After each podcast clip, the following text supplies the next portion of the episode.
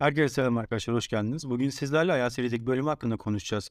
IELTS sınavı dünya genelinde İngilizce dil seviyesini ölçmek için kullanılan en popüler sınavlardan birisi. Reading bölümü ise sınavın zor bölümlerinden birisi olduğunu hepimiz biliyoruz. Peki, bu podcastlerde size Reading bölümü hakkında bilmeniz gereken her şeyi paylaşacağız. Ayrıca doğru teknikleri kullanarak okuma parçaları nasıl daha iyi anlayabileceğinizi öğreneceksiniz ve tabii ki öğrencilerin sık yaptığı hatalar ve bu hatalara yönelik çözümleri veya nasıl bir yaklaşımla bu durumları ele alabileceğiz. Bunları hep birlikte öğreneceğiz. Hadi gelin başlayalım o zaman.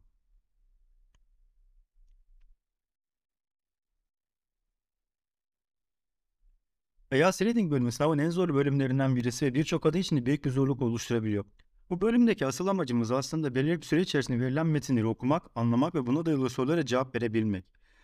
Bu bağlamda bu bölüm 3 farklı metin türünü içeriyor. Gazete veya dergi makalesi, akademik metinler veya genel ilgi alanı konuları. Her metnin uzunluğu, karmaşıklığı değişebilir ve adayların sınavda başarılı olabilmeleri için iyi bir okuma becerisine sahip olmaları beklenti içerisinde. Peki ilk olarak IELTS Reading bölümü için hazırlık yaparken okuma hızımızı ve e, becerilerimizi geliştirmeye odaklanmamız gerektiğini biliyoruz. Peki bunu nasıl yapacağız?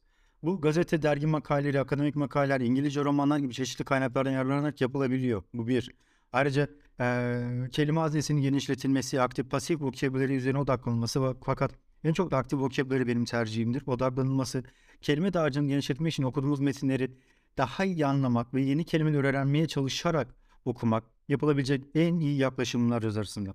Sınavda başarılı olmak için genellikle zaman yönetiminin de iyi ayarlanması gerekiyor. Zaman yönetimi becerilerinizi geliştirmek de bu konuda önemli. Her bir metin için belirlenmiş olan bir süreyi iyi bir şekilde kullanmamız gerekiyor. 3 metin var ve önümüzde yaklaşık 1 saatlik bir zaman dilimi var. Bunu eğer siz 40 dakika üzerinden hesap ederseniz metin başına yaklaşık olarak 13 dakikalık bir zamana tekabül ediyor. Ve siz 13 dakika içerisinde bir reading section'ını bitirmeniz gerekiyor. 13 dakikanın yaklaşık 8 dakikasını paragrafı okumaya harcamanız gerekiyor maksimum. Bu 8 dakikanın geri kalan 5 dakikasını da maksimumdan bahsediyorum tabii ki. Bu 5 dakikasını da sorulara harcayacaksınız. Tabilerde, tabii ki sorularda scanning ya da skimming yapacaksınız ya da direkt okuma yapacaksınız. Ve bu okumayı yaparken belki de tekrar geri dönüp bakma ihtiyacı hissedeceksiniz ve her soru için bunu yapmada bir bazen bir buçuk dakikayı geçmeyen bir süreniz olacak. Ve bu yüzden bu 3 dakikayı geçirmeniz sizin için her zaman daha iyi olacak. Sınavda başarılı olmak için zaman yönetim becerilerinin geliştirilmesi de önemli. Her bir metin için belirlenmiş olan süreyi iyi bir şekilde kullanmaya çalışmak, zamanın doğru bir şekilde planlanmasını sağlamak, atılabilecek en güzel adımlar.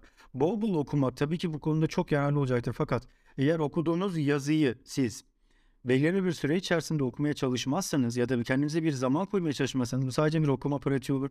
Ne yazık ki sınava yönelik bir yaklaşım olmayacaktır.